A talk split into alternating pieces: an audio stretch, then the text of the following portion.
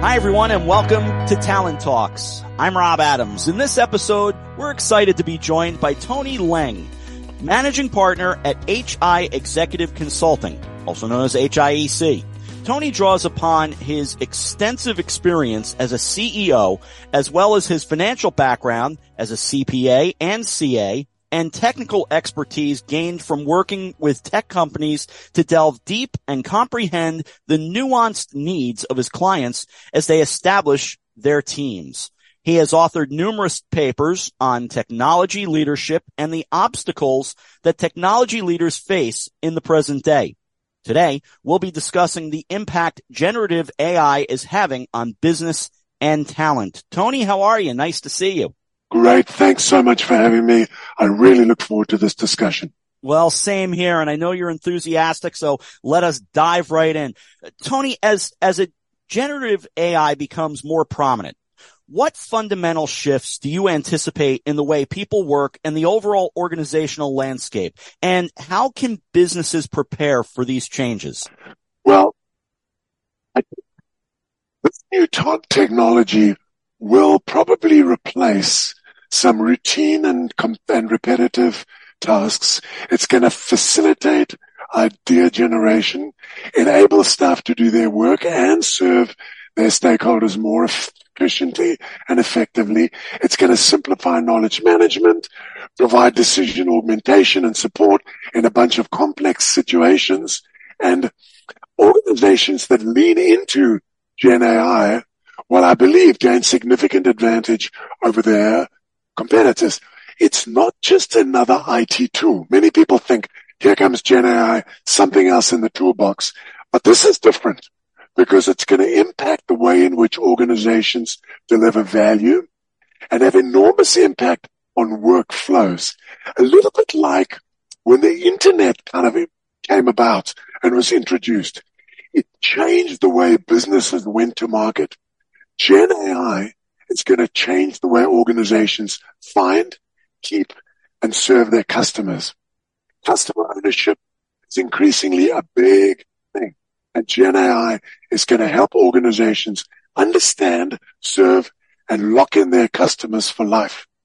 Now, while it offers opportunities to deliver, to deliver value in the way organizations currently serve their customers, it's also going to create opportunities for new value streams, new products, new services, sort of like the internet impacted organizations when it was first introduced. And like the internet, there's going to be some that will forge ahead, take advantage, grow, and there are going to be some that sort of collapse and disappear because they're unable to understand and take advantage of this new opportunity. So that's kind of part A. Part B was sort of how do you prepare? So very simplistically, and we can unpack this a little more later, but number one, someone in charge. So appoint a leader, create a governance committee, create some guardrails, and we'll unpack the governance committee in a minute. Create some guardrails because in AI you want to do good, but also do no harm. And we'll unpack that too and responsible AI is a big new word that everyone hears. And then experiment in a safe way. Have pilots, you know, uh, most value is going to come from customer experience, marketing and sales, software engineering, R&D. So set up pilots, sandbox test cases and start preparing for all of those things. So that's kind of an overview summary. And as I mentioned, we can unpack some of that, you know, as we go through this discussion. Sure. Yeah. Tony, the, the role of the chief generative AI officer, the CGAIO, is highlighted as pivotal in navigating the transformative impact of AI. Could you explain the responsibilities and significance of this role within organizations and how does it interact with existing IT leadership positions? Okay, so this role, I wrote a little paper a while ago on this particular role this chief generative AI officer. And it was a slightly tongue in the cheek article, kind of harking back to an article I must have written 10 or 15 years ago on what was the chief digital officer. And at the time I said to CIOs, if your CEO appoints a chief digital officer, you failed because you should have been on top of that and you should have been all over the opportunity that digital transformation was going to bring to your organization. In a similar vein, if the CEO appoints a chief generative AI officer and you are now the chief information or the chief digital officer, you have once again missed a pretty big opportunity because here is coming along a similar massively transformational opportunity. It's kind of the next step in the digital evolution. And here it comes. And if you're the CIO or the chief CDO or whatever you want to call yourself, and you are not engaging with board, the CEO, and your cohort in the senior executive team and telling them about this new opportunity to drive your organization forward, you really haven't done your job all that well. So there needs to be a leader. And if you as the CIO or somebody else eh, is leading or are leading your organization in an effective way, you're going to socialize this into the organization, this new generative AI, and you're going to help create a steering committee to drive this forward. And the steering committee needs to comprise a number of different roles. Why? Because this is not a tool. This is a complete business workflow transformation opportunity. It's going to affect every role in the organization. And the steering committee must comprise the technology people, data science, if you've got data science, HR. Why? Because it's going to change a bunch of roles and job. Finance. Why? Because it's going to change the way the business uh, operates and gets funded. Legal. Because there's a whole lot of legal jeopardy that could lurk around the corner and we'll cover that.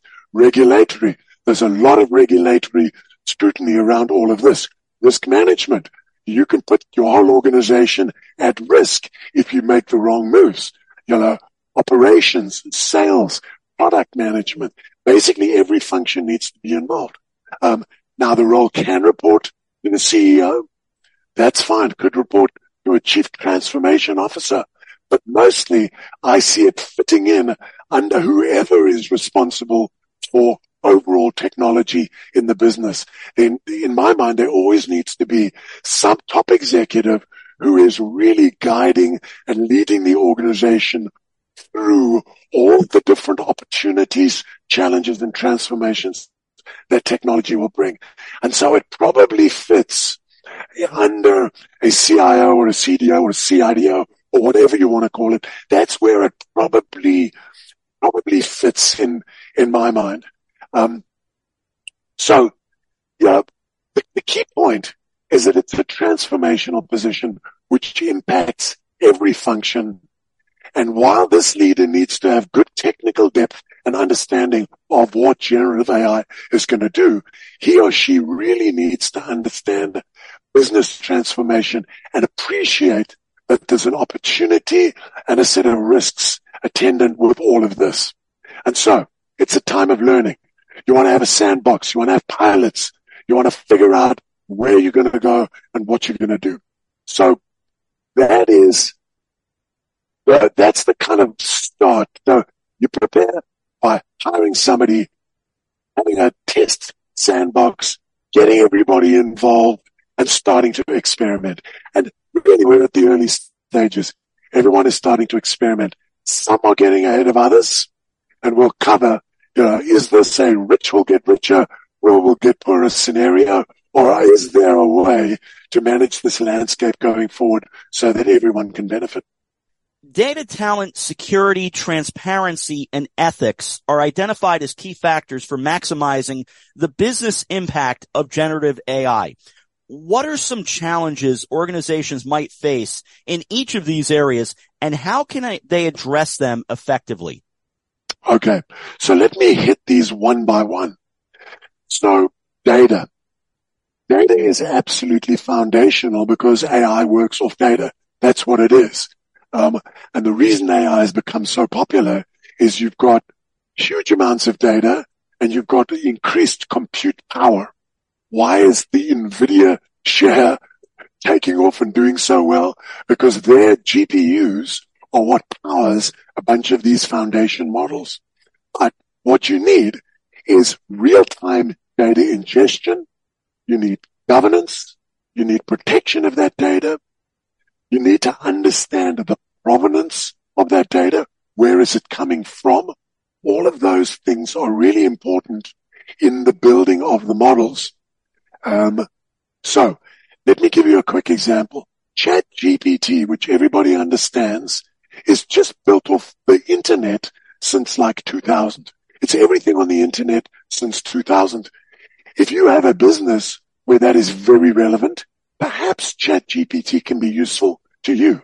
But if you have a, an organization that has got some specific data in a specific domain that needs to go back a number of years, if you're a law firm or if you're a science firm or all the rest, Chat GPT is not really going to help you all that much.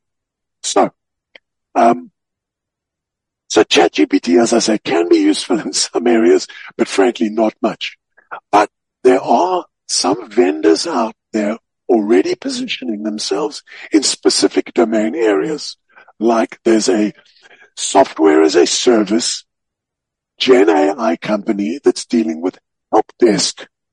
So it's a, it handles all your help desk queries and it does this by gathering all the data from many different customers and using that to address help desk queries that you may face. Now that's extremely useful. And if that data is, let's call it vanilla and not specifically IP protected in your organization, that's for the common good. But if that's going to cause your organization to suffer, you need to be very careful about the IP around your data. And if some of your data comprises data that is IP protected from your customers and you use that in a more public domain, you can violate the IP of the data that you hold for your customers. So if you're a, if you're a hospital system, you own health records. If you're a financial services information and you hold specific financial data that is proprietary to your customer, you, you need to be really careful about somehow allowing that to go into the public domain. So the thing to think about when you think about data is there's a directly proportional relationship between the relevancy and the amount of data you have that's specific to your organization and the effectiveness of your model. So you find really large banks using their data, building their model to address their customers in a particular way. And it's completely proprietary. Right? And we'll talk about that in a minute. It is extremely costly and you need a lot of talent, which is why some organizations are trying to use third parties and vendors to enable them to get to the goal more quickly. But again, you need to be very, very careful about your data and the protection of your data, which is why when you have that steering committee I mentioned, you need the lawyers and you need regulatory and other people there to make sure you don't inadvertently screw up and put your entire organization at risk. So that's data. I don't know if you have any questions on data. If not, we'll move on to talent. Keep going. You're rolling. You're doing great. so, from a talent perspective, so if you're building your own model, you really need a lot of talent to extract, govern, manage the data. So you've got to ingest it, tag it, store it, retrieve it in effective ways. You need big data centers and big storage capability. For that, you need analysts you probably need somebody who's kind of, let's call it product managing. And then you need developers and you need model builders and data scientists and prompt engineers. And you, you, there are a number of different roles that you need to start recruiting for if you're going to build your own model. So you need a lot of compute power, more data centers, more storage. You need you know, these hardware engineering cap- capabilities and you need a lot of smart software people and you need a lot of clever business people to help you figure out how best this model will work and how it should work in your organization. That costs a lot of money and a lot of dedication and a lot of time. So that's on one end of the spectrum. On the other end of the spectrum, you get a free chat GPT and you ask it questions. Now the, the problem with that becomes if you sort of start putting some of your data into an environment which is using chat GPT to help generate the intelligence, you can get in trouble by putting your proprietary data into that model. They will happily accept your data because it will enhance their models. But again, you need to be very careful about the protection of your intellectual property. So already there's some huge unicorns that are starting to offer chat GPT like services, as I mentioned, around help desk, around R&D and around all kinds of things. You need to, you need to figure out where you wish to play in this environment. Do you want to just use chat GPT to make up some stuff from a marketing perspective for your organization? Or do you want something very specific and proprietary just to you? Because there's a huge cost differential, you know, from one to the other. So the talent in this area currently is rare. There are not many people who know how to do this. There are some data scientists who worked with artificial intelligence for a period of time, but this generative AI, which is now taking information and do deep using deep neural and deep learning networks to, to create questions and answer questions and, and figure out kind of connectivity. Um, those new models are very sophisticated and I'll have many more decisioning points.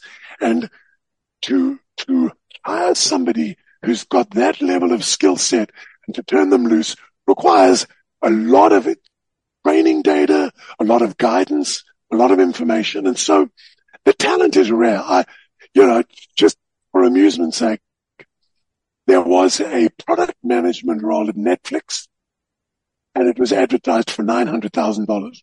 Now that is a huge amount of money for a product management role. But clearly Netflix is going to be able to use this to differentiate itself. But because of the rarity, the price for these positions is shooting up dramatically. So from a talent perspective, some jobs will be replaced. Um, the routine rote jobs that can be automated those will be replaced, but they will be replaced by much more value added type roles. It's exactly the same as when the internet was introduced. The internet took over some basic roles, but boy, it spawned so much other opportunities for creating value and for more, no- more knowledge management type people. So your job will be replaced if you don't learn how to use Gen AI effectively in your job.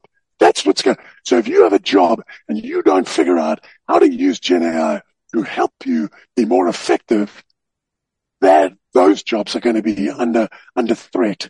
Uh, but the opportunity, I think, to to leverage an individual skill, their desire to learn, their desire to add value and make more money is huge. So I think there's a lot of upside from a talent perspective and a job creation perspective. Next point you asked for. Do you have a question? No, go ahead. You're you're right. rolling, so keep going. the next point was the next point was on security, and there are a number of issues here. Because you get more data and you need more data, there's more data to steal. People want to steal data. You know, I, I hate to say this because it's so trite now, but data is the new oil. Everyone says that, and the, and and why? Because there's so much value in data. And where there's value, you steal, people are going to steal it. So you can lose it You're bad guys. Bad guys, interestingly enough, are using Gen AI to steal your data. So there's a kind of a ratcheting up and, and, and the good guys are using Gen AI to detect the bad guys stealing data. So everyone is using Gen AI to both protect and steal the data. So cyber warfare has just ratcheted up to another level. So data security is really important, but you can also unintentionally leak your data by some, somebody who's trying to write an algorithm and somehow inadvertently shares your data into a public domain by asking, you know, a GPT engine, you know, or a DALL-E engine to, to help figure out something for you. Well, if you do that and inadvertently share your data, it's very problematic. So you need your legal team there to understand any contract you have with a third party vendor to make sure that you retain the ownership of your data and they cannot use it in their model building unless you specifically give them permission to do so. And that may be if they use the data in a headless or, or untraceable kind of a way. Perhaps, you know, with general use around specific trends in the market, then you can share your data. But you need to be very, very secure that you don't inadvertently lose data. Okay. The next point you mentioned was transparency. And transparency is really important Uh, because it's sort, it kind of impacts on the regulatory environment and the ethical environment. I'll cover ethics next, but let's talk briefly about transparency. So where you're using Gen AI to make a business decision that impacts somebody either financially or from a healthcare perspective, there are a bunch of regulatory bodies that uh, ensure that you're using and you're acting in an ethical and decent way. And the challenge with some Gen AI models is they can't explain how they got there. A, B, they may hallucinate, uh, and hallucinate's a term for they give a completely weird answer that you can't explain.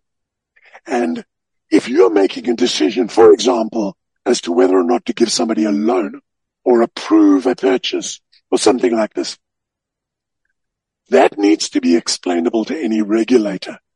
And, and so the data you use and the algorithms you use need to have a certain provenance and explainability and transparency to them so that you understand how your Gen AI got to the answer. That is unbelievably important. Um, so on hallucination, here's what I tell many executives who are being pressurized by their CEO to introduce Gen AI or ChatGPT. I say to them, go to your chief executive and say to him, right, Bill, let's ask ChatGPT to write your bio. And I did this to myself and Rob, you should try this on yourself. You go to ChatGPT and say, write the bio of Tony Leng. And what pops out reads amazingly. If you didn't know Tony Leng and you read this, you'd think, wow, that guy, he's done all these really interesting things. He studied this, he studied that, and all the rest. And it looks incredibly coherent. And because it's written so well, most of it's complete BS. It's made up stuff. universities. I didn't study that. I didn't, you could never tell. Why? Because ChatGPT starts on the internet in 2000 or something and it has no knowledge of who I am historically. And that's called hallucination. And, you know, if someone were to say, well, who wrote your bio? Where does it come from? Please explain it. You cannot explain it. So that's where that explainability is really important. And, and so I tell most people, go do that. It'll, it'll get your CEO to kind of back off a little and make him or her say, okay, we really need to understand how this thing works if we randomly use it to give advice to our clients or anybody else. Okay. And that's tied in a little to the next bullet, which is ethics. You know, enormous reputational damage can be suffered if your Gen AI model is used inappropriately. There's also a story about some lawyers who used Gen AI and they said to it, kind of write us a, you know, a briefing on this particular case. And it quoted a bunch of law and it did all kinds of stuff. They read it it looked great. They gave it to the judge and the judge said, those aren't real cases. That's not real law. And those guys caused a lot of reputational damage for their law firm because that's what they did and they, and it made stuff up. And so it's really important that, um, that from an ethical perspective, that the data on which you base your model, that the data is good and that the, and, and there's a bunch of stuff about should we use existing data, synthetic data? What are the data that we should use to build models? And there's a whole area around, you know, does the data, you know, get worse? Can it, you know, is the internal bias that you have in your current data going to manifest more and bigger in within the model? Because if you go back and look at certain data sets, you know, there are people would say, well, that's biased against this community, that grouping and this or whatever. You know, there's a bunch of bias in your data. And if you're using that data to train your model, you're building in bias.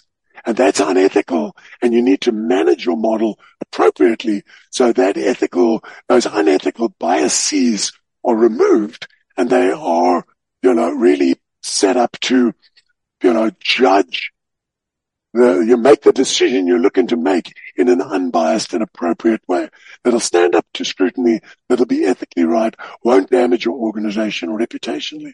So all those things are incredibly important.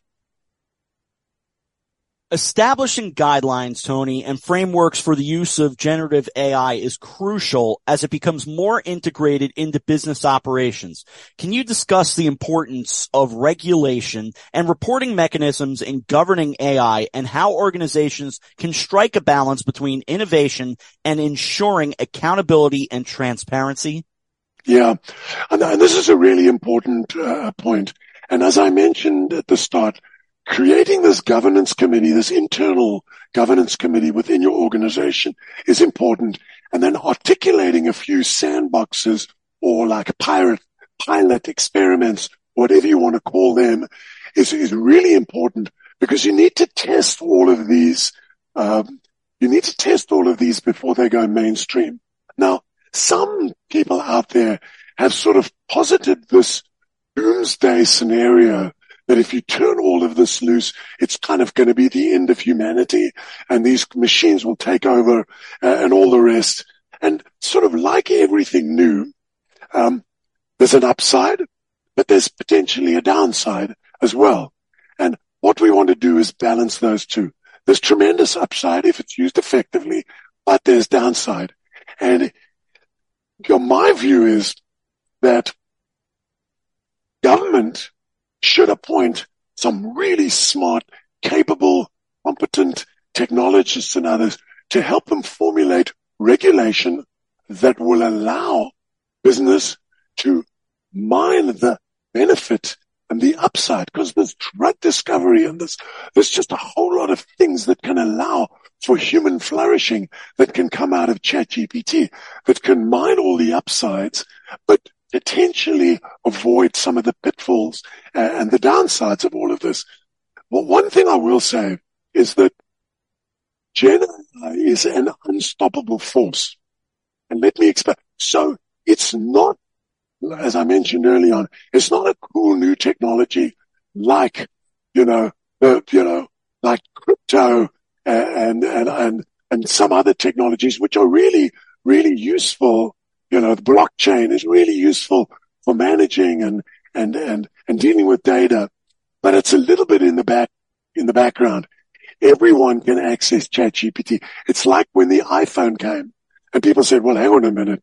This has got a bunch of downside. Look at the iPhone. Look at where the iPhone has gone.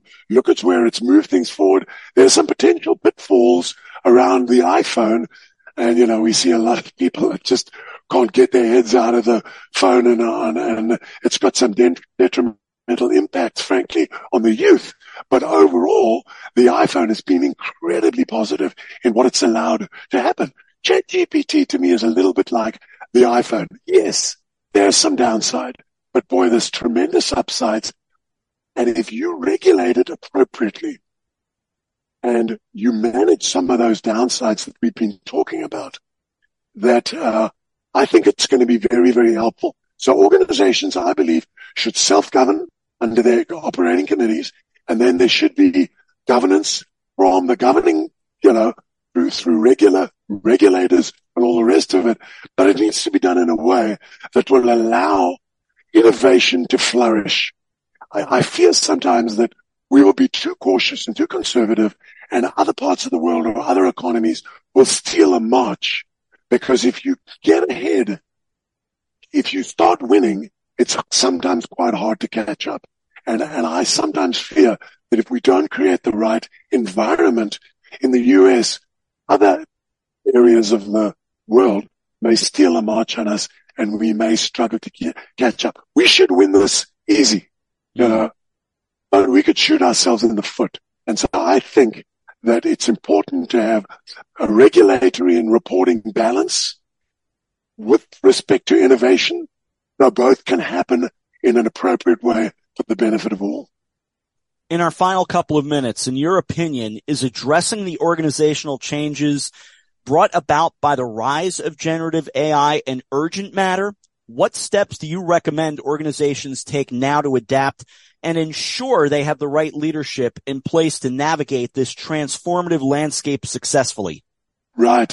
So yes, it's particularly urgent if you have competitors who are already experimenting and going down this path. And some industries are ahead of others. So if you're in an industry where this can have a real impact in the short term and you detect your competitors are already doing it, it is urgent. You really need to get on it very quickly because as I say, you may get left behind and you may never catch up. So what's, what are the steps that leaders need to take? Well, you need to explain all of this to your board so they're aware of what's going on, to the senior leadership team so they know what's going on. And I mentioned early on establishing this governance committee. This governance committee and the education of your entire organization, top to bottom, is important. And top to bottom, because there may be some people, uh, you know, who are extremely nervous and concerned about their jobs. And you need to address all of these concerns. That's why I said have HR as part of that group. So you need to figure out how urgent, what am I going to do? Am I going to invest in this personally as an organization or, or am I going to utilize this increasing ecosystem that's out there? And boy, the VCs and the private equity firms are throwing tons of money into Gen AI companies, many of whom address really important things within your industry, your domain, your challenge. Like as I mentioned earlier, help desk, you know, drug discovery, uh, marketing, sales, all the, there are just tons of AI organizations addressing these areas and these domains. And probably for the lion's share of organizations, understanding the increasingly developed ecosystem out there and figuring out from whom shall I buy? How do I protect my data? How do I engage appropriately? These are decisions that you need to make. And that governance committee will help you do that, you know, because what are the areas? It's marketing and customer service. How can Gen AI enhance your customer interactions and streamline your marketing efforts? Content creation. Can Gen AI help create that content? Process optimization and workflows. How can AI help me do that better? Knowledge management. How might AI Gen AI tools improve the storage, retrieval, dissemination, software development. AI can help with that. Just figure out the ecosystem that best addresses those areas and plunge in right now. Create the sandboxes and do it in a safe environment and have that governance committee helping you and make sure you appoint somebody who's in charge. Many of our customers are saying to us, help us find somebody to lead this for us. We've got private equity firms asking us, help us find somebody who can go into our portfolio organization and help them think through how to best use Gen AI. The talent is rare. There are not a lot of people out there, but those who understand the science and those who understand how it will impact business. So they've got the technology and the business acumen. Those people are incredibly valuable to any organization. Tony, fascinating stuff. I thank you so much for your time and, uh, Uh, it's, it really is. It's a, it's an interesting time. Really great information today.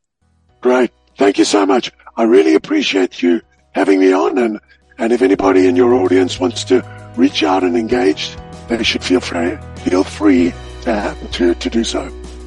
Tony Leng, the managing partner at HI Executive Consulting, with us here on this episode of Talent Talks.